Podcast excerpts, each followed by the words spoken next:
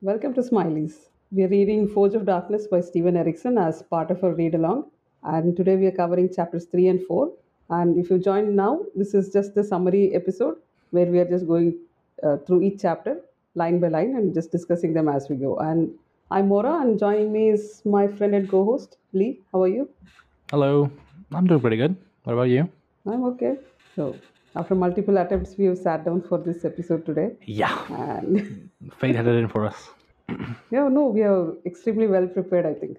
No? That is true. That is one of the perks of having to, you know, skip it like three times.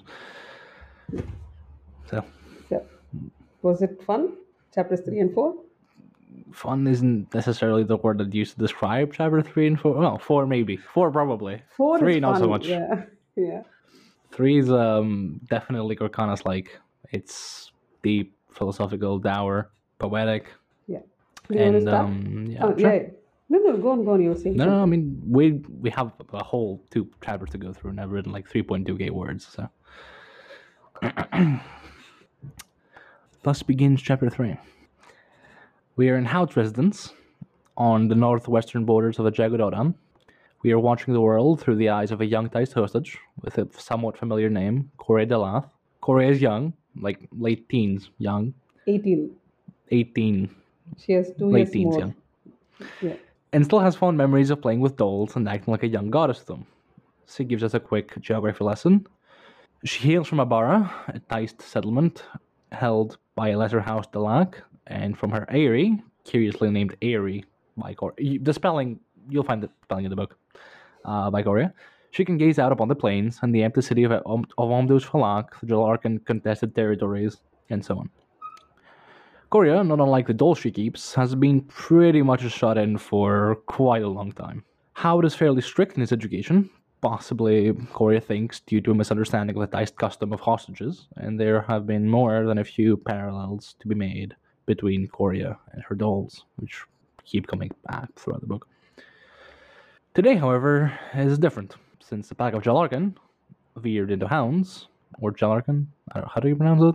I just say Jalarkan. Okay, Jalarkan works.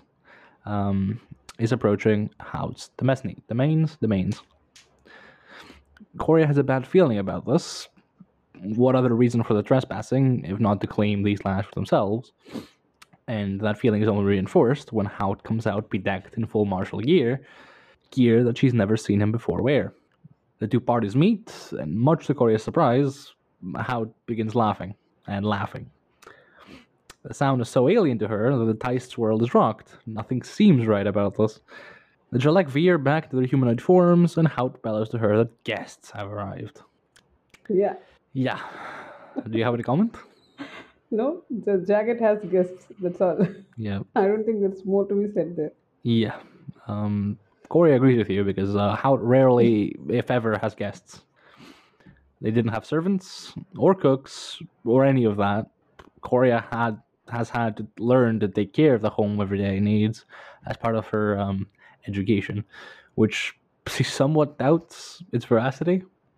In the meantime, she reminisces about, on the lessons Hout imparted to her on her about the Jagat, which is a very interesting little bit which you can find in the book. Solitary people that dissolved their own civilization when it became too successful, when they themselves realized it was unsustainable and untenable. They just stopped talking to each other completely.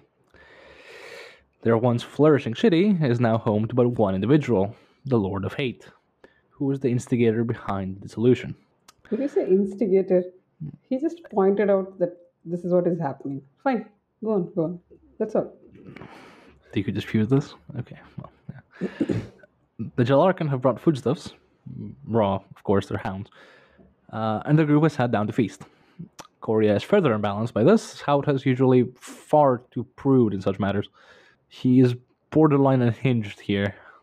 For a household that never had guests, save for a few solitary jagged for a night or two, reigniting an old argument, Hout seems that, very well versed in such matters. Yes? Sorry, that bit I find it so funny. Like, suddenly a random jagged comes, argues something and leaves in the middle of the night, and then Hout is like put off for like a few days. Yeah, just jagged things. One of the Jalak warriors makes an odd statement which catches Korya's attention. He names Hout Captain, which is a title which is almost entirely unbecoming of the Jagat, To Korya's knowledge, they never had an army. Hout mentions the Tide's renowned temper, but Korya does not buckle under the prodding of the Jalek and wishes to be excused. Hout declines, saying that the Jalek are here for her. Uh, just oh one thing about the fourteen jacket we see in uh, Cripple God. Mm-hmm. Uh, what do they call?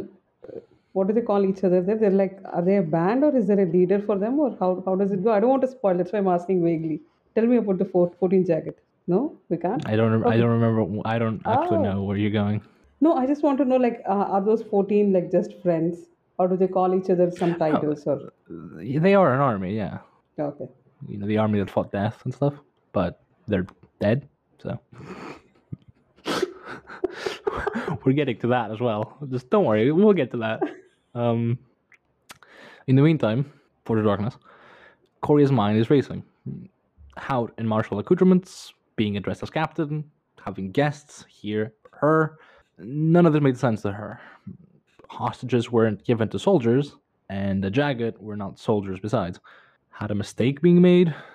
Uh, Rusk, the Jalek spokesman, is having a discussion with Hout in the meantime while Korya is thinking.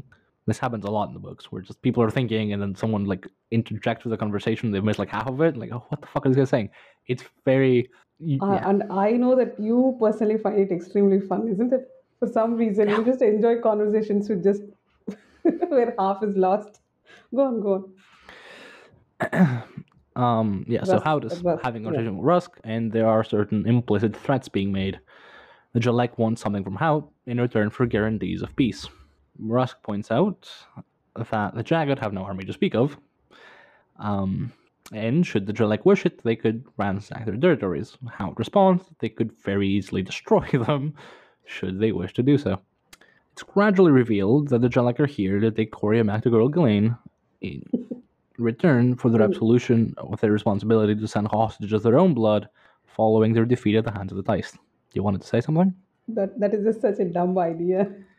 That you need a hostage, so you just pick somebody and just give it to them. I, I think Hout puts it very nicely that you can't just borrow someone's hostage and give it to them. Something like that, yeah.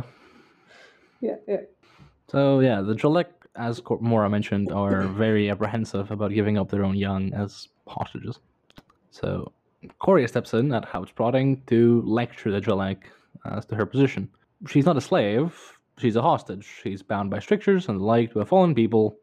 She will be returned within two years' time. She's fine. Does not chafe. It is what it is. Sagral does not take well to this and snaps at her. She's a slave in all but name, wasting away her youth here to a fallen people doomed to dissolution.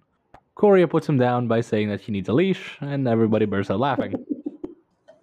The tension resumes, though, because the Diced, who are demanding fifty Jalek hostages, are heading to civil war. Hout says that the hostages will be protected regardless, but the Jalek don't buy into it. And because the Jalek, unlike the Jagged, have actually lived through civil war, and Hout seems awfully naive in believing that they will be protected because strictures and stuff. It's interesting. Oh, I was on Hout's side. I thought the hostages will be protected and sent back and all that. That's what I was assuming. No. How? I mean, it is a civil war. There's nothing civil about it. Well, well, we'll get there. Don't worry. Like, this is a doomed realm anyway. So Hout doesn't buy it because Mother Dark's power, unlike that of the Jalek, is not inherently chaotic. They're not soul- She is not soul taken. She draws power from something else, which is not as bound to drive her and the Tides into chaos, whatever else up here. Um, but the Jalek are not planning to give up their young, no matter the cost, and if Korya is their way out, and Hout believes she isn't, then so be it. At their demands to release Korya, Hout elaborates, he has educated her, trained her, and made her a vessel for future use. Uh, reasonably, this terrifies Korya, but um, Hout does not actually bother to elaborate. Instead, telling the Jalek that they live with a dawn. They don't even bother to wait for dawn. With one last exchange of insults, they depart. Hout is planning to awaken sorcery to cleanse the place, but Korya's question startles him. She does not feel at peace with the absence within her. She is not empty inside. Hout agrees, because he didn't expect her to feel peace. In absence, there is yearning, and Korya does indeed yearn for something as yet lost. No, no comments. Yeah, okay. no, No, it's fine. It's something I liked. It I just it's just nice. Yeah. No, here's something that's not nice. So, yeah. um. Anyway, we are in the bar of the Lock, where Korya hails from, uh, with Lady Nerissa Corlet. Oh, familiar surname. How nice. Mm. Mistress of the House of Dracorlas. Uh, her bloodline is frail and failing, and her house is also failing, quite literally, because her stables just burned down, and there's only one horse left. Yay. Um, she looks up on Orfantal. Another familiar her, name. Yeah. This her is grandson. This is the drinking yeah. game we should have, right? Every familiar name you should take a shot. I mean, we'd probably be dead within two episodes now. No, but we're spreading it out. But anyway, oh, yeah. we're, just, we're just drinking water. So. True enough. Yeah, she looks upon Orfantal, her grandson, incidentally a, a bastard son, and thinks back to Gallan's words. Hey, he's here too. Um, from his latest collection, oddly nicknamed His Days of Skinning, which pissed off most of the nobles in Kurald Galain, and that is what we call a humble brag. I know, this is such, such a, you know, it's Gallan not is his own How best, you... yeah, he is he's his just... own best hype man, and I'm here for it. No, he's just a sales pitch. He's just trying to sell more copies. Days oh, yeah, of probably. Yeah. yeah, I'm sure. So, Nerissa is, to put it bluntly, ambitious. And her ambition, combined with how Kurald Galain society is structured to begin with, forces her to make some hard choices, most of which are to the detriment of her immediate family, and I think you may realize by now that I don't particularly like the Nerissa Corlet. Are you not even going to, like, expand on it, or are you just going to say that, oh, this... Oh, I will expand on it later, don't worry. There's, there's more yet to come. So, case in point, her desire to expunge the idealism and romance from Orfantal's mind. The boy would often replicate scenes of heroism followed by betrayal, always betrayal, as he had learned from the endless tales and rumors from Matthias' wars. Nerissa's husband was one of the soldiers that fought in said wars, a distinguished soldier, in that he survived, which is already an accomplishment, returning home to his beloved family, only to commit suicide within a month. When her husband arrived home, she was already dead to him, a harsh reality contrasting all too starkly with an idealized form which he'd propped up during the endless monotony of the wars, and Nerissa never forgave him for that. She thinks back to another soldier who seduced her daughter, Sandalath, and sired Orfantal. Take a shot now, please. Gallan. Yeah. Uh, another old veteran that disgusted her. He'd lied about his war stories and managed to get Sand to his bed, which only managed to further doom the already failing bloodline. She kept this... him drunk and hidden away in a tavern, and you may notice that Nerissa isn't the best person in the world. Okay, uh, this Sandalath being Orfantal's mother, is this a reveal, or do we already no, know this? No, we, we know that, yeah. We know that from before, right. Yeah, because it's all just... Um, yeah, go on, go on with your Nerissa bashing. Yeah. Sandalath is leaving soon for House Draconus. She is to be a hostage once more. The last time was to House Pyrrhic before its dissolution and incorporation by Mother Dark. And Nerissa advises her not to bid Orfantal farewell because the boy needs to cling to his dreams and delusions.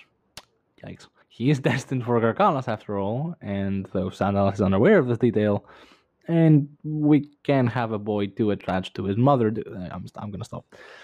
Uh, Nerissa has made an entire backstory up on everything. In the meantime, it's time for Sand to go.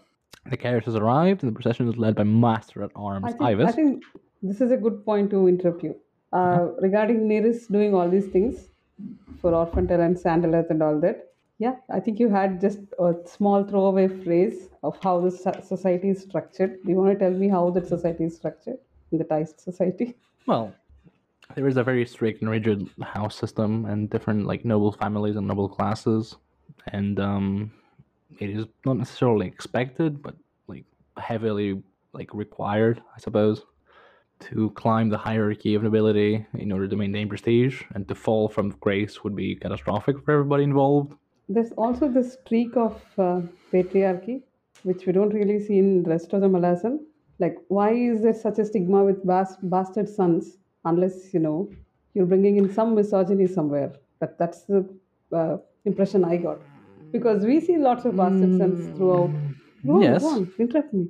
We see no, no, Harlow and all that. And those are not really, the stigma is not that, you know, the, the child has an unknown father or the father is not known or, or any of those. Though the stigma doesn't reach the child or the mother. Here there is so much stigma because Sandalath got pregnant with some rando and then has a son, as a single mother, as a teen pregnant, all those things. It it feels quite patriarchal to me.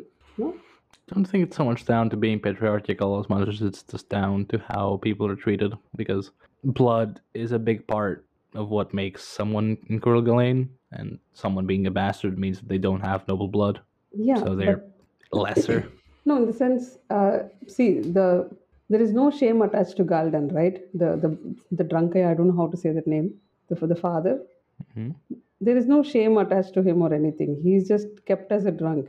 Yeah. But the all the repercussions are with with this, you know, the one the the woman and the child. So I think the very same would be true for if a guy is hired, like a battered son.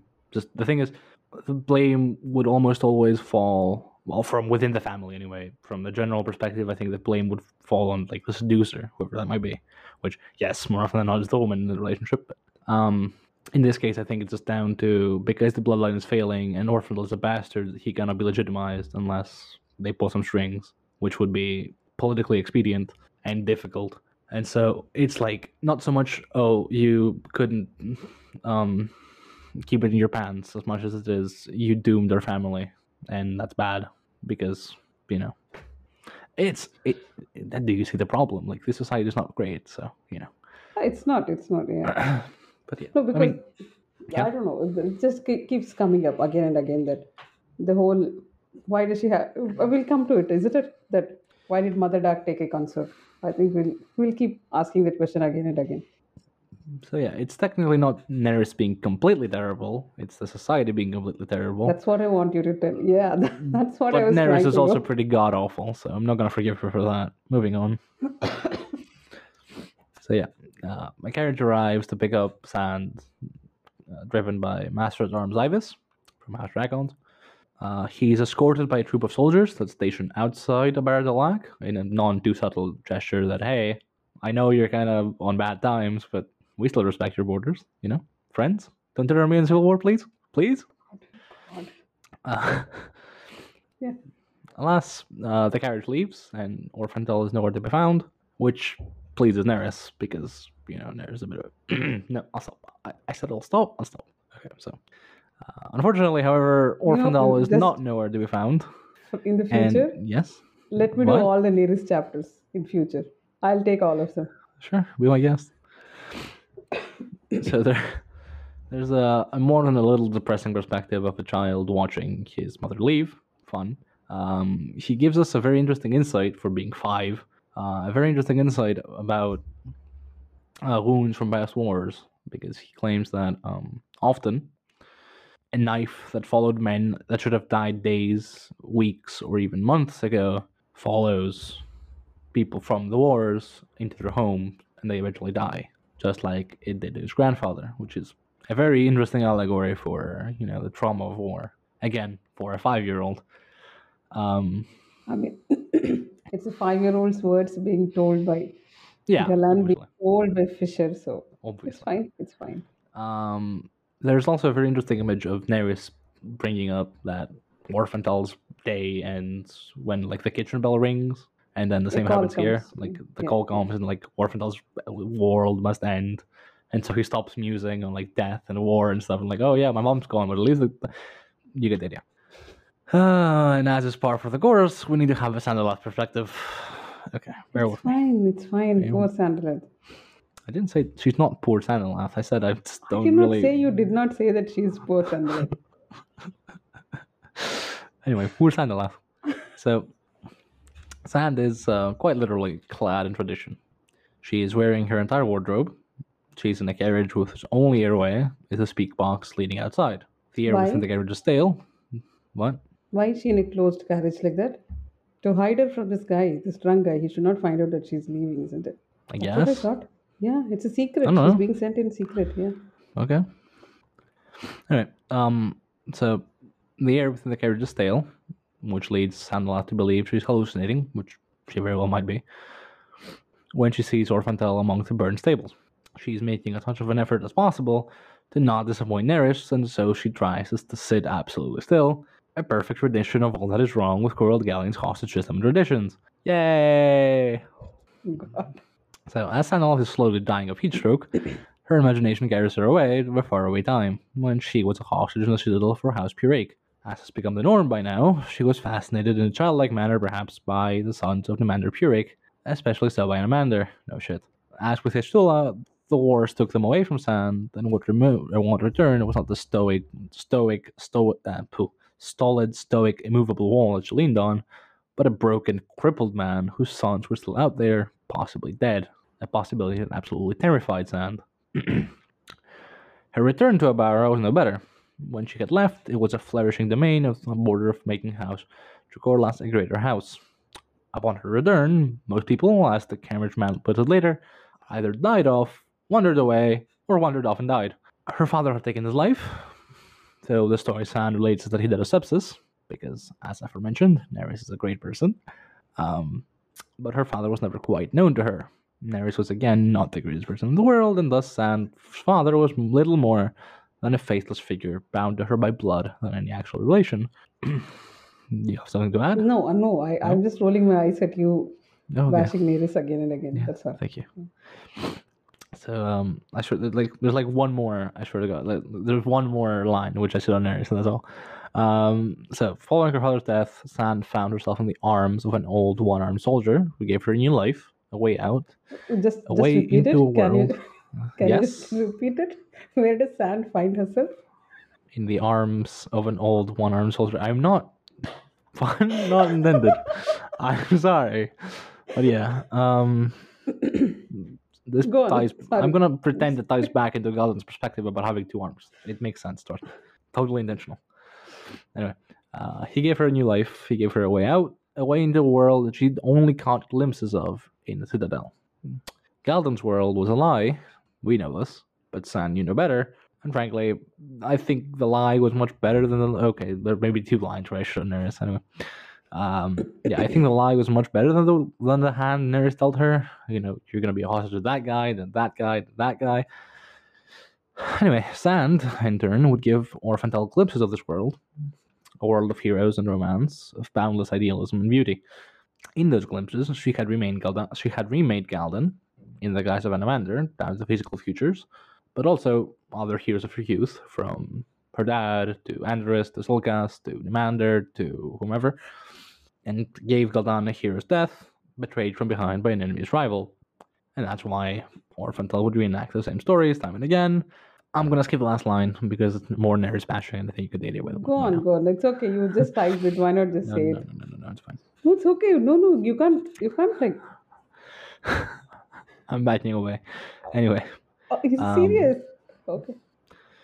Sandalath is on the border of fainting from heat stroke, and as the carriage comes to a halt, she's hallucinating so much that she's about to just drop dead. Just bad.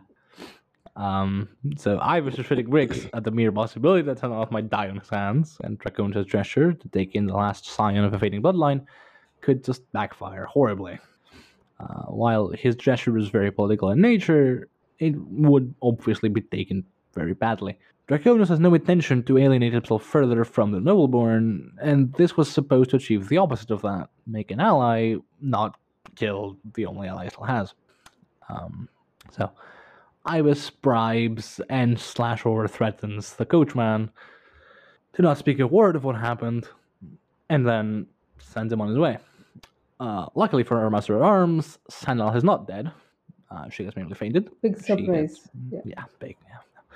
Um, she comes around, but not before the troop takes a look into her strongbox. The strongbox contains stones. Lots of stones. Like, the entire box is filled with stones. And at this point I'm thinking, is this a metaphor for something? Or is this like actually just used stones? Um, these well, stones, as we later stones, learn, yeah, yeah, they are yeah. stones from the shores of the river, the Hundral, and they are meant to signal avowed love. And Sand has a box of them. It's from the same guy. It's from the same guy. And um, I'm not going to ask Nerissa. I'm, I'm just going to... You can. Why not? Free speech. You so have free speech. I So yeah, Ivis informed Sand of what happened. She fainted. Uh, and they had to stop by the side of the road. They will ride the rest of the way because the carriage can't go any further. And, well, he more or less showers her with white lies. Like, They've no idea what's within the box. But it yeah, is heavy. Yeah. He's sure that it must be toiletry because he has a daughter on her same age. Sand looks kind of unconvinced, but she's in no position to argue further. Uh, one guy from his troop, Sillin, uh, makes a wry comment about um, Ivis' daughter. Yeah, and like, yeah. You know, God help, Abyss help us if the daughter looks anything like you. Um, and uh, yeah. I don't think I need to tell you that Ivis does not actually have a daughter. But yeah, good guy, Ivis. Yeah, he is. Now, of course, we're not actually quite done with the depressing B O Vs yet. Q Galdan. The last depressing, the last The, the last depressing yeah. B O V. So, uh, Galdan is a miserable little pile of regrets. He regrets his love for Sandalath. He regrets not killing said love. He regrets his lies. He regrets his drinking habits. He regrets fighting. The, he regrets a lot of things. Uh, for a miserable drunk, Galdan is awfully self-conscious, which at the same time makes him very sympathetic, but also miserable. Um, he knows that all the reasons he puts forth for his current predicament are nothing but frail excuses. He knows Nerissa is behind the supply of wine and women, and he knows that he is being watched and his movements are being reported to her, and Galdan is past caring, because Sandalath is gone. He knows also that Sand has taken the stones which he's left for her, but for all he knows, he threw her threw them away. We know better. Um, Nerissa. yeah. For, for all he knows, sorry? Uh, for all he knows, Sand has forgotten about him entirely. And um, has, while she has taken the stones that he has left for him, uh, for her, okay. she could have just thrown them out to keep refuge. There is a very poignant parallel and uh, some allegories about two two good men having two good hands, one to keep things close and the other to push them away. And Galdan has lost his hand with which to push things away. And so he drowns in excess. And it's just very sad. And there's just a bit. Oh my god. Oh god. Last one, I, prom- I promise. I promise. I'm you. so glad we didn't do things like Felicin or anything. What? Why? Why would I bash Felicin? I don't know. You're bashing Nerissa. They're both, you know, victims of the system. Are we seriously comparing Nerissa Corlet no, and Felicin Baron right now? No, no. But okay. Nerissa deserves some sympathy. I mean, you can't just keep. Okay, maybe some sympathy, but that does not make her any better.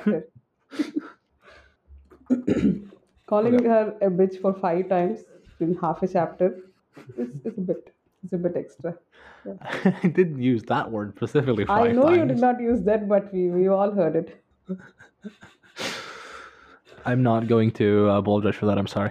Um, anyhow, we now and we're back after technical issues. So uh, we were getting at that we had just finished the depressing P O Vs, and we're actually about to get into interesting P O Vs, which I particularly enjoyed. So yeah, Korya is fun. These two are fun. The middle point isn't. But uh, at long last, we get into my preferred part of this chapter, which is um, the duo of Galar Baras and Kellaras. So you'll have to Galar, like, uh, say yeah. their names clearly, because Galar Baras and Kellaras, yeah, everything yeah. sounds it's gonna the same. get very yeah. confusing because they're like there's a Galar Baras, there's a Grip Gallus, there's a Kellaras, there's Bursa, there's Bered, there's so many different names that sound so similar. I'm gonna fuck them yeah. up eventually. So bear with me. Yeah. Um, so Galar what? is a member of the Hust Legion, and he is riding to Hust Hundral's hold. Hust Hundral being the master of the Hust Forges. So and he's thinking a lot. So in this instance, he is thinking about the Forloken thing, seeing as not long ago he was spitting them on his sword. And uh, their notions of justice. Theirs is a justice that brings order through violence and threat, imposing peace in the name of order. Galar disagrees. It should be the other way around, because this particular line of reasoning hides within it inherent contradictions. Contradictions that also incidentally plague Vatha Urusander in the last chapter. To make a long story short, Galar Baras rips the Forloken notion of justice a new one, and it's delectable. In the meantime, further backstory, uh, what came to be known as the Hust Legion was a contingent of the South Border Swords that first came into contact with the Forloken and almost, almost broke until the Hust resupply, upon which they were, as the name implies, resupplied by the Hust Forges with new blades. Galar has spent quite a bit of time studying Hust swords and think he under- thinks he now understands part of the terminology used by the weaponsmiths and what it means for the blade. To make another long story short, he and most, if not all, of his soldiers in the Hust Legion believe that the swords are alive. So, his thoughts circle back to the present, for he is in the company of Kellaras, captain of the House Blades of House Purik, Said house is effectively defunct since the death of Anomander. Uh, it has been incorporated into the, ma into the domains of Mother Dark, with all its servants and scions taking on the name of Andi, Children of Night. Kellaras' presence is not particularly surprising to Galar. His lord, Anomander, is no stranger to the Hust swords or their insistent shrieking, and was one of the few nobleborn to personally congratulate the Hust Legion in a gesture that won over the hearts of most of the border lords present. That day, the Hust Legion became Children of Night. Alas, that did not bode very well with the soldiers of Urusander's Legion, which got effectively shafted following the wars, with its ranks left in a limbo of reserve ranks, while the Hust were maintained and reversed, and revered, rather.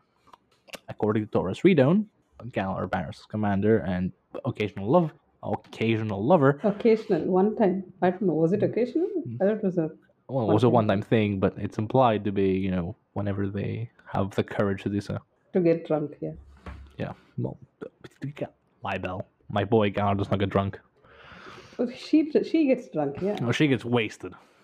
Yeah. So, according to Taurus Redone, peace had become a disaster. Nowadays, however, his regrets about not pursuing Taurus further, notwithstanding, Galar's alliation to the Citadel of Kharkanas for the Hust Legion. The two of them, Galar and Kellaras, are riding in silence to the Hust Forges, but Galar isn't particularly interested in opening up conversation. In his time in Kharkanas, he has since found out that the rift between the Hust and the Kurald legions, uh, nay, Urusander's Legion, is but one of many. Draconus has become the focal point for uh, contention and tensions in Kurald Galain, and nobody seemed to be able, or willing, to diffuse the tension. At last, at least, Galar reflects, should things come to a head, Mother Dark will step in to avert civil war, because the alternative, even if that requires turning her back on Draconus, because the alternative would be turning her back on her children, that shed blood in the name of the realm, and who would dare do that? Nobody. Nobody. Absolutely nobody. Meanwhile, Kellaras evidently does not have the highest opinions of Galar Baras. Uh, rumors among the, warden, the wardens of the Citadel have it that the Hust Blades would poison the minds of their wielders. And incidentally, all the wardens in the Citadel are veterans of Urusander's Legion. And looking upon the man riding at his side, Kellaras is inclined to agree. Galar is young, far too young to have lost sight of joy the way he seems to have now. He wasn't very much liked in the city, nobody accompanied him, nobody spoke to him, nobody invited him to events. Regardless, Kellaras is here on official business. He has a missive from Anomander for Lord Hust Hunral, and he will deliver that missive. Whether or not the presence of Galar Baras is a calculated insult or otherwise is irrelevant, if slightly irritating, to Kellaras. Galar breaks the silence by inquiring as to the contents of the missive. Kellaras, perhaps more than a little apprehensive towards him, replies in a snap, somewhat snappy way.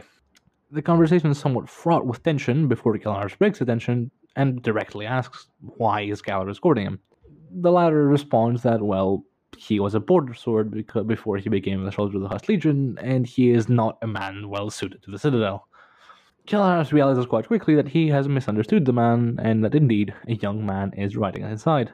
He gambles by pulling rank on Galar, which is not something he can technically do, but if Galar is indeed chafing under um, chafing in Kharkanas, he'll quite eagerly accept, and he does, and the two of them ride into the gates.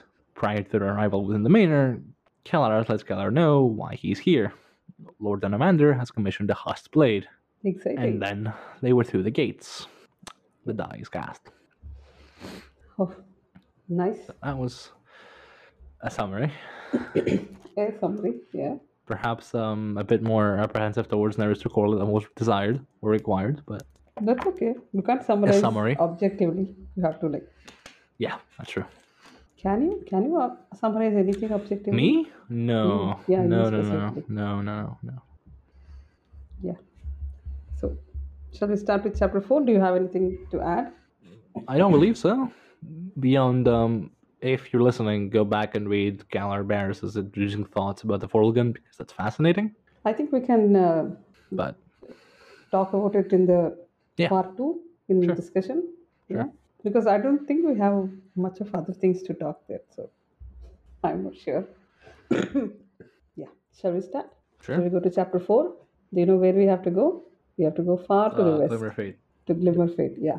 East, so, northeast. East, oh good, yeah, it's east. Yeah, sorry. It's, oh my god. Right, so it's in the east and we are very far away from the cities and all, you know, aspects of civilization because uh, this is the border of the realm and it's next to the sea of, it's next to the Vitreous Sea. Okay? That's how I'm Nailed going to it. say it. Yeah? Mm. How do you say it? No, no, yeah, Vitr. V- v- well, it's difficult to pronounce because I like, you know, but Vitr would be my pronunciation. I would say Vitr probably. Anyway, yeah. It's the Vitreous Sea. And uh, the word means glass. We looked it up. So, uh, and here so you didn't have to. And it's described as a calm, uh, usually silvery kind of sea, which has a mottled appearance sometimes. I initially thought the word Vitr meant acid because, you know, the description makes it seem as if there are like toxic fumes coming off of it, that even stones which are exposed to the sea tend to get like uh, worn away. They get obliterated. So it's, it's a very toxic place. And next to the shore, Uh, next to the sea there is a shore, and beyond the shore there is a kind of vegetation called black grass, right? It's a type of sharp bladed grass that thrives in this place, and there is no rains. It's quite hot, but still this grass grows there. And you know, when I say sharp bladed grass, I literally mean it is sharp, like it can cut through flesh. So they have to use like wooden armor on the horses to ride in these among these horses in the among these grasses. And who is riding horses in this godforsaken land? They are the, board, the wardens. I would have said border swords. I keep thinking these are border swords because this is at the border. But no, remember, these are wardens of the outer reach, right? So these guys, uh, their job is basically to patrol the shore and keep a watch on the Vitr because this sea has been seen to be slowly expanding and eroding into their lands. I'm not exactly sure what the game plan is that once they see that the Vitr is expanding, but they just stay there and keep a watch on it. Yeah, probably just tell everyone to like run or something, maybe. You know, the eastern sea is rising, go west or something. Anyway, so these guys, though they are warriors, I have to, sorry. They dress in silk because it's hot. Anything you want to say? No? Right? So it's quite hot. It's a hot place. And so silk works best. And because of the toxicity of the Vitr fumes, they can't wear leather or iron or anything because it corrodes everything. And so this is a scene. So this is where we are. And we are interested in a small group of three Taist who are patrolling the area. These three are uh, two people from House Durav. One is called Faror Hend and the other is called Spinnock. Take a shot. Yeah. And the third person is the captain, and she is from the Hust and her name is Finarra Stone. Yeah. She is Hust General's daughter. So uh, when we first see them, uh, Spinnock is sitting and doing what? He's sharpening his blade. Ah, right. Should have known. And yeah, that's his signature move. So he has his sword and he's constantly taking care of it. And the one time he doesn't take care of it in Toll the Hounds is when... Never mind. Just tell me. We'll... I don't remember. Just tell me. Oh, you don't remember? It's the one time that the High Priestess notices and says that you didn't take care of your sword, and because he's distracted thinking about Salind. So, hmm. I think so. This is as far as I remember. I could be wrong. So... So, right, so there is Spinnock sitting and uh, sharpening his sword, and he's using one of those uh, stones which were, you know, which have been eroded by the Vitr, because apparently the Vitr infuses a kind of uh, invincibility to the sword. And this is said to be, pointedly we are told that this is an ancient Hust sword, and so it is silent. Swords have to be silent, right? So, right, lots of P O V changes in this chapter, so bear with me. The first one is Faror Hend. She thinks to herself that there are so few Taist who take up this job in uh, becoming the wardens. And that's good because not many are insane enough to do this job. And then she thinks that she's thinking about the mystery of the Vitr, because who knows, you know, what is happening and why is it eroding and all that. And she thinks that maybe the Azathanai have some answers, but the Taist scholars are, you know, um, not nice exactly. I think she calls them xenophobic and yeah, xenophobic and very close-minded or something. I don't remember. And who value ignorance uh, yeah. over knowledge. So, so there's no chance of these Taist guys reaching out to the Azathanai and finding answers. There is a chance that we, maybe the Forloken have some answers, but all their war spoils are currently with uh, Lord Urusander, who is not exactly a STEM guy. He wants to know about law and justice, and he's he's least interested about finding and, out what. Uh, I think the quote goes. Uh, maybe he'll stumble upon some revelation about the Vitr, but would he even notice? Would he notice? Yeah. yeah. yeah. He's not a STEM guy. You can't blame him. And uh, she knows, Faror Hend knows, that even though they have like this lengthy lifespan, they are running out of time with regard to the Vitreous erosion. I don't know if they have calculated it or something, but it is going to erode, and it might be within their long life they'll be able to see the Vitreous actually expanding and whatever. The tides are running out of time. And that's when Spinnock makes a comment that uh, the stone from the Vitreous helping, uh, you know, helping the edge or something. And what does that happen? What does that lead to? Faror goes into a mini, mini spiral about how much she's attracted to this guy. And do you know what is stopping her from acting on this attraction? Is it the fact that she's eleven years older? Huh? Is it that she's already engaged to someone else? No. Is it that because he's very young, like barely into manhood? No. Stop laughing. Can you guess what stops her?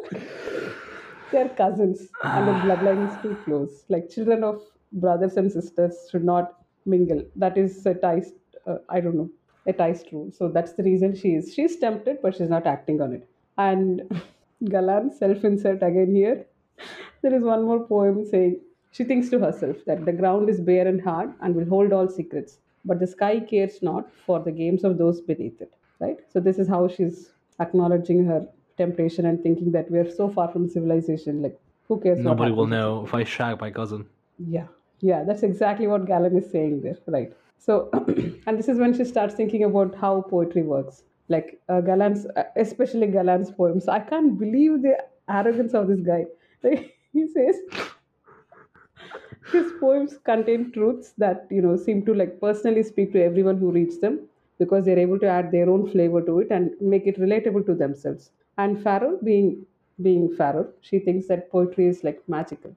Anyway, Uh, Spinnock is still thinking about the Vitreous and trying to make small talk. So he says that the Azathanai have like rare vessels that can hold, you know, part of the Vitreous in it, like made of stone or something. And Faror just wonders why anyone wants to collect that stuff. Right? Good point. Yeah, it's a good point. It's a really good point. Yeah. What What are the Azathanai doing with the Vitreous stuff, right? Like carrying it in pots and doing what? So um, so now we come to some flirting. The Taist level flirting. This is how it happens. Uh, because she asked him, like, why would anyone want to collect this stuff? Spinnock goes, Mother Dark is the answer, right? And Faror agrees, yeah. yeah. Gallan also says the same thing. And then Spinnock asks, oh, beautiful cousin, tell me. And, you know, for a second, she's not able to respond because he called her beautiful. And then she goes on, like, in unrelieved darkness waits every answer. This is what Gallan has said. It, it doesn't mean much. It's just a sentence. In unrelieved darkness waits every answer. So obviously Spinnock says, I don't get it. I don't understand what you mean. She says, you learn. You're like, you know, you're still you're still young. You learn. And then he says, oh no, I'm not that older. Than, oh, you know, you're not that older than me or something. And then yeah, Faror has had enough. She changes the topic. She says, let us set camp. Finarra will be back. Our captain is coming back. So light a fire or something. And then Spinnock says, oh, so there is no unrelieved darkness today. So we're not going to find any answers today, right? And Faror just goes, oh, you actually got what the poem meant. So this is their flirting, and with this we stop. We leave them to setting up their camp. And shall we move to Captain Finarra Stone? Who is my initial read, I swear, Faror Hend and Finarra Stone were the same person. But now I'm able to see that they're not. Yeah? I made a very think? painful mistake confusing the two, so... When was this? Uh, so... I can't get into it because spoilers, but... Spoilers. Okay, we'll keep it for the uh, yeah. discussion. Yeah, yeah, yeah. So did you, like, spoil somebody's experience of the book? No, no, no, no, no. I, okay. I, like, there was a post on the sub, and I confused the two in a very oh, humiliating it. manner. Yeah, yeah. Good. So, okay, yeah, I can't so... relate to that yet. But no, this this is fine, because now it's quite clear that they're... We have to read it at this pace. That, that's what we don't do, Lee. That is the whole point. Okay, so Captain Finarra Stone is walking along the Vitreous. Sometimes she goes away on her own. Just tell me if you need a break or something. No, no, no. Yeah. Okay. I have a quote I want to find. Oh, okay. So anyway, on the shoreline, she sees that there is an interesting headless carcass. It's quite huge. And it seems to have washed up from the Vitreous, which is something that highly unexpected, right? And most of its flesh has already been devoured by the sea. And it's like both broken bones and... headless, and it's just lying there, and it is still trying to crawl away. It's not like exactly at peace, and it's quite massive. It has a thick tail, but there are no wings. Even she has heard of this mythical creature called dragons, and this one doesn't have wings, so obviously this is not a dragon. And I don't know what comes, uh, you know, what happens to her, she just tells it, stop trying and die peacefully. You're dead. And then it and, plunges on her. Oh, yeah, that one. Yeah, tell me the quote. Yeah. Um, you are dead. Your head has been torn away. The bitter dissolves your flesh. It is time to end your struggles. Yeah. And then it jumps on her. Yeah, obviously it, it gets does. pissed off. Like, so it uh, cuts down her horse, and then it you know it's not able to move further. Finarra is thrown from her horse, and she ends up breaking his shoulder. And she has her Hust sword. One more time, we are told that this is a silent Hust sword from the pre-awakening era. Mm. More to come. I think maybe this is important. We don't know. Maybe. So, who knows? So, and then she starts retreating and she, she starts walking. So the rest of this chapter is people moving from one place to another and thinking. One place to another, coming back, thinking. This is what this is the rest of the chapter, right? So be prepared. And now as she's walking, she notices the animals, and we're told that the animals in this area, because of this black grass, they all have scales. Even like deer, even boars, everything has uh, scales. And they all, uh, their big enemy there is something called the naked wolves. No idea. They are the ones who will attack them. So she has to be careful. So uh, as she's walking, because it's dark, she thinks of a time of legends which say that at one time, night was absolute. And earth and stone were just like promises of potential. And it needed the kiss of chaos to bring life. So darkness imposed order on chaos, and that, that is how life was born. And then the realm got divided into light versus dark, and they're constantly warring with each other, and that is life. But yeah, Finarra is not able to understand things like this. Like, how can there be nothing before darkness? Then doesn't that mean that creation is like one instant? Either it's done already, or it is going on simultaneously, eternally. So she goes on into these thoughts, and then finally she decides, uh, I'm not going to, I'm going to stop here. Because she finds she has seen unrelieved darkness and she has found it frightening. She has seen the heart of fire and light and she has flinched from it. So what does she prefer? She prefers to be between the two, in cool, indifferent shadows. I don't think this is important, right? I don't think no. so. Yeah, no, she no. just likes shadows for some reason, right? And she remembers her, uh, you know, uh, when she met Mother Dark, when she had to like, oh, that she's joining the Wardens, and she felt the seduction to just surrender everything. But, you know, the only thing stop, stopping her was her remembering that Mother Dark was once a mortal-ticed woman. I think this is when we start getting some backstory. What? Are you shocked? That's your fake shock. Okay. So we start finding out that Mother Dark was once mortal, just a ticed, almost Finarra's age. And now she wonders why her people have become like so superstitious that they're calling her goddess. And they're saying that she is the elemental force now. So she knows that these are treasonous thoughts, but she doesn't care. And she knows that faith and governance cannot be separated. It's just the currency is different, but they're all the same. If you disobey, it is at peril to... Do you have something to say? You can interrupt No, me. no, no. Carry on, carry on. That if you disobey, you ha- it is at peril to life or liberty or freedom or something. I, I can almost hear you saying some response, but yeah. I'll so let you... fucking close. So briefly put, she just concludes that uh, rule my flesh, rule my soul. And she doesn't care what philosophers, scholars, or even poets say. All they do is try to distract the populace because, you know, it's only the currency which is changing between faith and governance. As she's thinking what happens, she's suddenly attacked by something. She gets launched, yeah. This happens quite a bit in this chapter especially. Like so, people are thinking and then like suddenly something happens and they just almost die. Yeah, as, uh, and now we cut scene to Faror Hend and Spinnock, who can hear her uh, cries at their campfire. So she, she tells him that you build the fire and wait here. I'll go ride out and bring back our captain. And Spinnock says, oh, I don't want to lose you, cousin, or something. And she replies that, you know, you have many cousins. A bit harsher than, you know, than Which what is, she yeah, a very weird answer without context for Spinnock. I mean, they both know what they're talking. It's just, it's ticed flirting. Get with it. So then she starts riding. And now what do we do when somebody is riding somewhere? We go they into think. internal monologues. So, who is Faror Hend uh, engaged to? Any guesses? Do I have to? Doesn't it say the name? Oh, it says, yeah. Okay, yeah, then I don't need to guess. Right, so she's married to, uh, she's en- engaged to Kagamandra Tulas. Make, do a shot. So, this guy used to be a low-born officer in the Legion. And he's not particularly good-looking because the ties are racist against wrinkles. So no, no, it's not that. It's for the same reason Ivis has scars, because they starved yeah, on the way back. Exactly, that's what I'm saying. So hunger and suffering has made him wrinkle, and these people hate him. And they think he's a husk of a person who can't love anyone and and all that. It's it's extremely uh, what what do you call that? I don't know. Okay, so he is a lowborn officer, but during the battle, during the wars, he has saved Silcus's life, and so Mother Dark herself has elevated his status, and now, as a gift, he's been betrothed to the Durav house, which is a greater house, and Faror is part of his reward. It's just, it's just, yeah, I don't have anything to say there.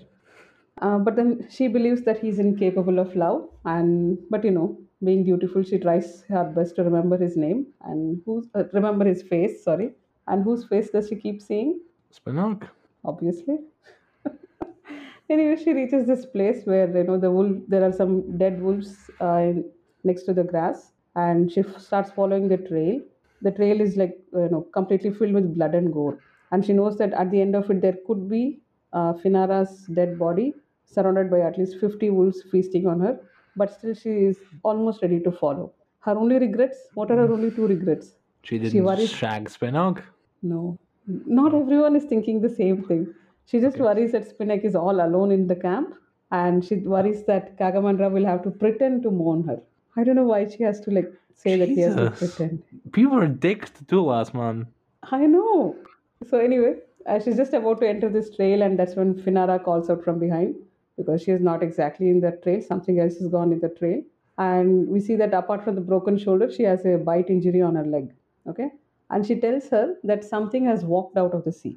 Not crawled. Something has walked out. And then they see that there are some small footprints filled with vitriol, moving from the sea into the grass, into the trail, right? And she scolds Faror that, have I taught you nothing? But you're going to just follow the trail just to find my dead body and just, you know, just die in the process. And then they decide that, you know, they have to follow this, whichever creature has come out of the water, but first they will go back to the camp and rest for some time. So they're going back to the camp. What happens? Finarra, well, no, Finarra is dying of, like, infection, and so they're thinking. Yeah, Finarra is thinking now. Finarra... I'm not doing justice to this chapter. So anyway, Finarra is thinking. She has noticed that Faror Hend had this death wish on her face, and she thinks that it is actually like a taste flaw, that all of them have this lust for death if they're despairing for some reason. You have something there? No, no, just, you know. Okay, just non-verbal reactions, right? So, and uh, Finarra is able to guess at Faror Hend's conflict, that, you know, uh, she has some thoughts about Spinnock, who is very good looking. He's being pursued by men and women from a very young age. Christ almighty. And you keep saying Rake gets all the girls. It's not Rake, it's Spinnock. Yeah, I mean, it, it's not even a joke anymore. It's like actually canon that like everybody lost after Spinnock the Rogue. So. Yeah, yeah.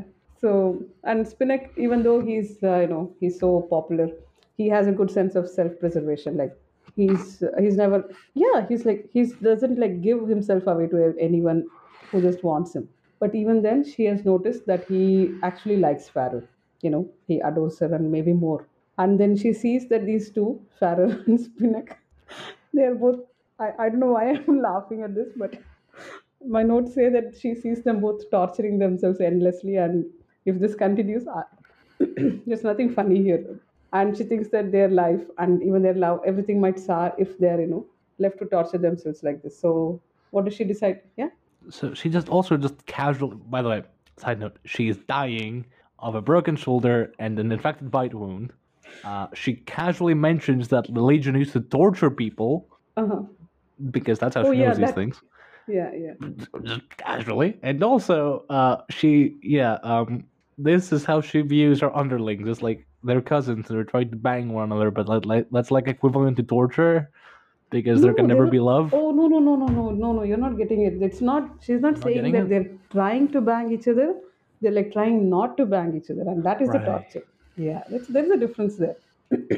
So, yeah. Uh, so what does she decide? She decides that she has to reassign one of them to somewhere far away. Oh, I thought she was going to play matchmaker. She's, she, she's being good to Tulas. But why are you laughing at that? So anyway, there is nothing funny happening here. No, no, yeah, yeah, go on.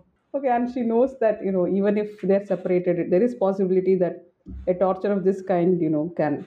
Absence makes the heart grow fonder. So it is possible that their torture could keep continuing, and they may even become more strengthened that way, and they may be more attracted because they're not proximate to each other. So anyway, and then she has a private thought which she doesn't tell us. We just know that it is slightly selfish. Any guesses? We're not going to guess, right? So anyway, now... I don't um, remember. Oh, they don't spell it out. I probably she just wants to bang Spinnock or either of them. That, that's how I took it. I was going to say that. I'm like, there's no way she's that shallow. She's dying. She might as well get a good one in. Okay. Smiley's um, podcast, everyone. Okay. Yeah. Um, so now finally she decides that they're far enough away from the shore and they can ride the horse back. And as she's uh, getting on top of the horse, she murmurs that Spinnock is too young. There are responsibilities. And the Vitreous is, the Vitreous is the case, uh, kiss of chaos against which they have to guard themselves. Right? And then she almost passes out. So now, because she's passing out, we can't follow her thoughts. So what do we do? We follow Faror Hend's P O V. She and thinks, what is Faror doing? What is she doing? She's riding back to camp. And thinking. And thinking there is this woman sagging over me. And yeah, go on. You had something to say. No, no, no, no. Go. Please go on. Yeah, she is thinking that uh, this uh, uh, Finarra Stone has a very, I don't know, why, why does it matter? But she thinks that it is almost like a man, a body hard and wiry, twisted like rope. And though Finarra has this habit of being too shy to make eye contact, she had stared really hard when she found out that Faror was about to follow the trail. And she knows that she has seen something of her feelings. And then uh, she keeps thinking of this thing which has come from the sea. And by the time they reach the camp, and they start treating Finarra's wounds. Okay? And mm-hmm. now it's morning, and Finarra still has fever, and she needs more attention. So Spinnock offers to take her back to their outpost, and Faror decides that she will go look for this thing which walked out of the sea. And Faror suppresses all emotions when Spinnock leaves, right? It's just a very quick and official goodbye. Mm. Now, she has to go back to the trail. She has to ride back. What does she do? She thinks. She thinks? Yeah. She thinks. Yeah. What does she think? She thinks that life is a crossing of unknown trails. And you know, you only know where a path leads by taking it. But that also means you have to surrender the path you're on. Should I ditch my fiance? This is what she's thinking, basically. Anyway, she finds the trail. Okay, I thought that was actually going to be deep, but they just, like, dropped that on me. Like, okay, well, I shouldn't have expected as much. But, you know, this is the moment she has, like, said bye, a very hard bye to Spinnock, trying not to think about what it means, and she's going back. She might die, who knows. So this is what she's thinking. Anyway, she finds the trail, and as she's following, it's a trail of dead wolves, basically. All the wolves have been cut down, and the trail seems to be leading straight south, straight to Kharkanas. Okay, and by the time she finds who's causing all this death and destruction, it's late afternoon, and the light seems a molten gold color, which she has not really seen before. And changes are coming to this world. So who does she catch up with? There is a fair-skinned, blonde, naked woman who is wearing a scaled wolf hide on her shoulders. Her hair is roughly hackneyed, though she doesn't carry any visible blades. This is a big mystery for me. I think I've told you this. It's explained later. Is it? Okay. Okay. Thanks. Okay. Anyway, uh, Faror asks her if uh, she's Azathanai. This woman has a strange language, and she doesn't seem to remember anything, except that she replies that Azathanai, the word has a, a it's a bigger phrase, and it means that people who were never born.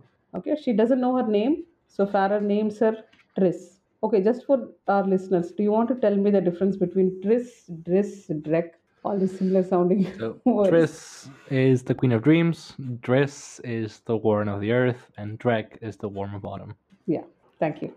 So right. Anyway, uh, they decide that uh, she will be taken to Kharkanas to meet Mother Dark, and Driss finds the name somewhat funny, that, oh, is she, is she called Mother Dark or something? Yeah, yeah. Uh, before you go on, I should note that uh, the language which Driss uses, despite pretty clearly being Azathanai, uh, she says, Azat Drevlid Natar Azathanai, the people who were never born, and Faror does not recognize the language, and Faror knows how Azathanai sounds, and that is not Azathanai. So Driss is using some language which is not Azathanai, or Taist, or anything Forloken or something of the like. Oh. Just oh. throwing that out there. Okay. Okay, I did not notice that. So anyway, they have to go to Kharkanas, and so she weaves a horse and some clothes and armor and everything with grass. and makes one similar to Faror, and so they start riding. Thankfully, we are not following their P O Vs there. We go so back. They're not thinking anymore. Maybe. Maybe they're not. They yeah. think a lot more in Tudor Traverse. So. so we'll go away from Glimmer Fate. We are going towards Neret, Neret Sor. Yeah. Yeah. Anyway, we switch to a small group, okay, which are also heading. They have left oh, from there. They're left yeah, from right, there right, and they're right, heading right, towards right, the right. same yeah. outpost. I forgot that was in the same traveler. Yeah. oh. Anyway, they are going to meet the warden commander, who is called Galar Baras. So, with him. Incidentally, also son of Hust Legion, and I'm noticing a bit of um, nepotism, nepotism here. Yeah. Yeah. We've been told nepotism from chapter one. So, any further comments on the Tithe Society, we can keep it for part two. So, anyway, the group is led by, you say Hundral, so I'm also going to start saying that. The group is led by Hundral and Osir. Mm. I say Hundral. We should and, ask Steve next time. What What does Steve say? We don't I don't know. That's why we didn't ask last time. Yeah. So we have uh, the first P O V is from Sharinas Ankhadu. How do you say it? Sharinas. Sharinas. Oh, Sharinas sounds very nice. Yeah. Sharinas Ankhadu. Does it sound familiar? Maybe. She's part of a trio of Legion captains who are calling themselves sisters in spirit. Probably two of them are sisters and one is a cousin. The names of the other two are Infayan Menand and Taith Lorat. Absolutely unfamiliar names. We've never heard. Sharinas Ankhadu, Infayan Menand and Taith Lorat. Because I am so dumb, I never really put these together till it happened. So I'm just going to keep really? stressing on these names. Yeah, seriously. Right. I had to actually tell someone that Infayan is not actually Menandor. Because, yeah. Right. So Sharin, Sharinas Ankhadu, Infayan Menand and Taith Lorat. The other two are missing. So we have only Sharinas here, and she has an amazing P O V. I really like it. She is a veteran of the Jalarkan campaigns. And she hates the cold. She likes the sun because she doesn't burn. And she tans. Yeah. So she likes the golden evening sun and all that. Okay. She is riding with uh, Osir, Hundral, Ilgast Rend, and some three cousins of Hundral. And also Kagamandra Tulas, who is headed to this outpost because that's where his fiancé is. It's supposedly. Yeah. Yeah. Uh, Hundral has three cousins. Serap, Risp, and Seveg. If you have any comments here, you can say it now. No? No, yeah. Okay. Nothing okay. yet. Okay, nothing here. Yeah, absolutely. So these guys have left Neret Sor like three days back because Hundral is basically gathering a small troop of people to visit the warden's outpost and to find out which side they're going to support. So he has asked uh, Ilgast to accompany them, and Ilgast had only one question in reply. He wanted to know if Urusander knows this is happening. Uh, Hundral is about to evade the question, and Osir, being Osir, says, yes, my father knows what we're doing. Now, totally. Who will continue with Sharina's thinking? She knows that Hundral is doing the right thing. As long as they all focus on Urusander, their claim for justice will be answered. She doesn't have a high opinion on Osir, who is thin-skinned and diffident, but still, you know, he, nobody likes him, poor guy. But he's being held in check by Hundral, so everyone knows that Hun is doing a good, uh, good job. She also knows that this guy is banging his three cousins, and she judges him for it. Second and, cousins, so it's technically not banned. Oh, I'm sorry, I'm sorry. Yeah. From prescriptions, yeah. So he can do that. Re he can do that legally. Now, questionably, it morally is a bit questionable, but yeah. Right, diced. What can you say? So uh, Sharinas thinks that maybe she also should sleep with Hundral one day, but only if it is politically useful. And it's it's it's a bit gross, but what she thinks is that. Yeah, what is that? Yeah, I'm just, I'm just saying, you know, diced, you know, just diced. Fun. Ah, oh. Yeah, we just uh, bang each other for political gain. Fun. I mean, they're getting married for political gain. Why not this? Yeah. So anyway, Hundral is uh, because this is her logic that he's growing in importance and he's very arrogant, but his arrogance is warring with his sense of loyalty to Urusander. So maybe someone needs to bring him down a notch, and to do this, she has to lead him to believe that he has won a conquest to his bed, and then tell him that, you know, he, he was manipulated by her, and so, you know, to belittle him because that is a very vulnerable time. She's gross. So this is what she's thinking. And then she starts thinking about Kagamandra Tulas, who is also riding along with her. If you have comments, you can just stop me. No, no. Go and then she's, uh, yeah, she's even more judgmental towards him. Once again, she thinks that he's, nobody likes Kagamandra basically. She thinks he's an empty husk. His eyes are lifeless, he's dead inside, and he probably longs for real death. And then she feels bad for Faror Hend because basically what the Legion guys want is a new world in which there, there should not be any of these greater houses and lesser houses. The only thing that should count is service to the realm, right? And in such a world, this type of politically expedient marriages will not be needed. But to ensure this parity, Faror is like the, you know, Faror has to be sacrificed. She has to be married off in this politically expedient manner to prevent other marriages which will be politically expedient, which makes zero sense, obviously. The thing is, Kagamandra, because of his new elevated position, he is expected to be Urusander's right hand. So he might officiate like the wedding of Urusander and Mother Dark. And Sharinas thinks that maybe she should sleep with Kagamandra, maybe. It might be a sweet victory, but then she can't sully him. She thinks that maybe he cannot really be reached. So who is left for her to back? Faror Hend. She thinks that maybe she... and now she, you know, thinks some more, and maybe Faror has ditched... Uh, she's joined the Wardens just to escape Kagamandra, and he is still pursuing her here, and he is going to meet her there. And so she decides among two meetings, among two important meetings, either Hundral meeting Khaled Hussein or Kagamandra Tulas meeting his fiancé. She decides that she will go to the second meeting, and then once Faror is left reeling and she is feeling vulnerable, that's when she will seduce her. Sharinas, Sharinas Ankhadu. Finally, we are done with her, and we go to Ilgastren, the, yeah, my favorite.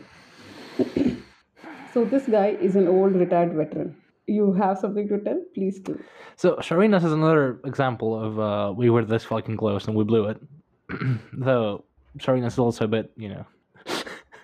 But yeah, the the bit about the Legion being for veteran reconstitution and like reform in society, except when it isn't. In the case of Faror, it's like this close and then we blew it again. No, and Ilgas thing... does it again, and it just infuriates me. No, the, I, I think the, one of the differences between the monologues we see in, um, what do you call it, in Book of the Fallen and here, all these philosophy uh, thoughts people have, is in, uh, in Book of the Fallen, they are given space and time to have a conclusion to their natural thought. Here, it's not like that. They are they're very flighty, the ties. They're not able to complete their thoughts. They're distracted by the things going on around them, you know, and they're being constantly attacked, or, you know, suddenly they want to bang cousins and... They're a flighty people. They don't have the time to complete their thoughts. Whereas in Book of the Fallen, it's a conscious decision. Everyone has the time to finish their entire thought. Isn't it? Don't you think so? There is a difference. And I think that's what you're finding odd here. No, no, no. It's not like I'm finding it odd. I mean, like, they have a good thought and then they swap direction towards, like, an object... I say objectively. Towards a, like, less good one. Like, we are for... reform and reconstitution of the veterans and like a world where we promote a meritocracy and there's no like greater house, except when we don't, because we need some greater houses to exist so we can actually perpetuate this thing. So it's like hypocrisy. And then and then she or gets for distracted. Finarra, that's the whole like point. Finarra having a moment like um where she thinks on Mother Dark, and then she concludes that like faith cannot be separated from government, which is just like this close, god damn it. But I'll bitch on it later, so it's, it's okay. We, we, we have one more we'll, to go through with Ilgastren, where yeah. I just get really annoyed. So, and so Ilgastren has a lot of prudish thoughts, because we just saw yeah. Sharinas thirsting over everyone, so we need some balance. He thinks, he calls this a time for frenzied seeds spilling among the ties. So even he Mother uses Dark, very vulgar language, that's he true. Uses, yeah, I'm not, I'm not going to say all of that. But anyway, he says... Even Mother Dark has taken a lover, and is this why veterans like him went to fight wars? Then he thinks about Urusander, who was a great war leader, but peace does not suit him. He, as a ruler, he would be indifferent and very just, and because he would be so impartial, he might lose supporters like Hundral. And he worries that if Urusander's power grows, then blood will be spilled. So Ilgast would be glad to be rid of an outsider like Draconus, but the houseplates of the great, greater houses would also resist Urusander because he is from the ranks. But still they would guess that, you know, somebody like Hundral has brutal ambition, and they might take offense to that. Anyway, he is noble born, but he's also a cohort commander retired. So he's on either side or on both sides. He has been feeling a pull to choose from the Legion side, but now he worries that he might be pushed to make a choice. What is pushing him? His prudishness, basically. So why should this Mother Dark take a consort? Why can't she just marry him? Why is this cult of Dark so given to sexual excesses? How can sexual satisfaction and religious ecstasy be the same? I'm not using that language, no. And then Mother Dark, uh, why is she inviting this kind of sordidness? Like, instead of, what? Go on, go on. No, no, no, no. Please continue. Like, instead of superior traits like reason and skepticism, why is she inviting this type of sordid thoughts? So he would not yoke himself to someone else's idea of truth. And these are not the, but these are not the reasons he's in Urusander's shadow, right? Because these are just my favorite quote of this this episode. These are just opinions and not fortifications. Okay. But he's uh, agreed to join this group because he wants to see Kalat Hustain, who's an old friend. And he knows for sure that Kalat is not going to be persuaded by Hundral. All he wants is a drink and a chat. Who doesn't? So he thinks that sooner or later somebody is going to slit Hundral's throat. And Urusander should be left alone with his intellectual masturbation. And Mother Dark might suddenly lose interest with Draconus one day or the other. And since her aspect is endless night, maybe she would just vanish within it. And so there might not even be any physical relationships going on. But he also remembers Mother Dark before her ascension. He knows her birth name and how she was a vivacious, beautiful young woman with strengths and frailties, just like any other woman, till the day she found the gate to darkness. And he thinks that darkness itself is something which is fundamentally selfish. So anyway, they near the outpost and he thinks that the wardens are a bunch of misfits. But even misfits in a good society need a place to thrive. They should not be abandoned to alleys and gutters. Misfits must be cherished. Why? It's not a good thought. Misfits must be cherished because one day they might be useful. So, with this happy See? thought, we you can fucking blew it again. This close, goddammit. I think we should wind up. This episode has gone too long. So annoyed at this guy, actually. I'm not annoyed because his that one quote, these are opinions and not fortifications, is extremely good. I really like that. He's not like yeah, he's not vehement in his opinion, yeah. but it's still like this goddamn close. And if we just thought about it a bit more, hmm. it's fuck. That that's the whole point. That this is what we're seeing repeatedly in Forge of Darkness. People get. I know distracted. That's the point. I'm still going to oh, be okay. angry at them for missing the yeah, bloody point. Sure, sure. The point is to get you riled up, and you're doing that. So I think I think that's good. Let's just wind up. Let's go to the discussion. This has gone on too long. Yeah. Anything else? Any any closing thoughts? Who was your favorite among these two chapters? Favorite character? No, oh, uh, character. I don't know. Like, Finarra's very interesting. Yeah, Finarra was good. Um, Sharinas is surprisingly thirsty. Yeah. Like shockingly thirsty. I would like Ilgas a lot more if we didn't blow it twice. In like, no, um, no, yeah, it was twice. The, the other one was like about the intellectual masturbation was fine, whatever. Um, his whole section was fun, regardless of. Very well fun, yes, thoughts. But it was like, really fun to read. God damn it, dude! Yeah, like they, okay, it's no, no, just like... tell me the character, and then we're moving on. My favorite was Hout the Jagged. I, I, I yeah. don't know. I can see that. Uh, um, yeah. Who else? The, these are all Galar nice. Baras, your favorite. Yeah, yeah. Galar was nice. Yeah, your boy. Okay, so thank you for listening, and we will have the discussion of these two chapters in the next episode. And after this, what will be the next? The chapters five and six. Chapter five and six, yeah. What do we have to look forward to in chapters five and six? More P O Vs, more thirst. More people thinking. Um, more people thinking, yeah. Fa- chapter five is mostly Arathon, which five, is a lot of thinking. No, at least in five onwards, we start seeing uh, the setup things are over. Yeah. These four chapters have things been set actually up, so start happening, yeah. Start happening, but, yeah. And so, chapter five is very tight, yeah. So anyway... Let's, we'll see you there. Thank you for listening. Thank you, Lee, for your time. Thank you, Mara. Bye. Goodbye.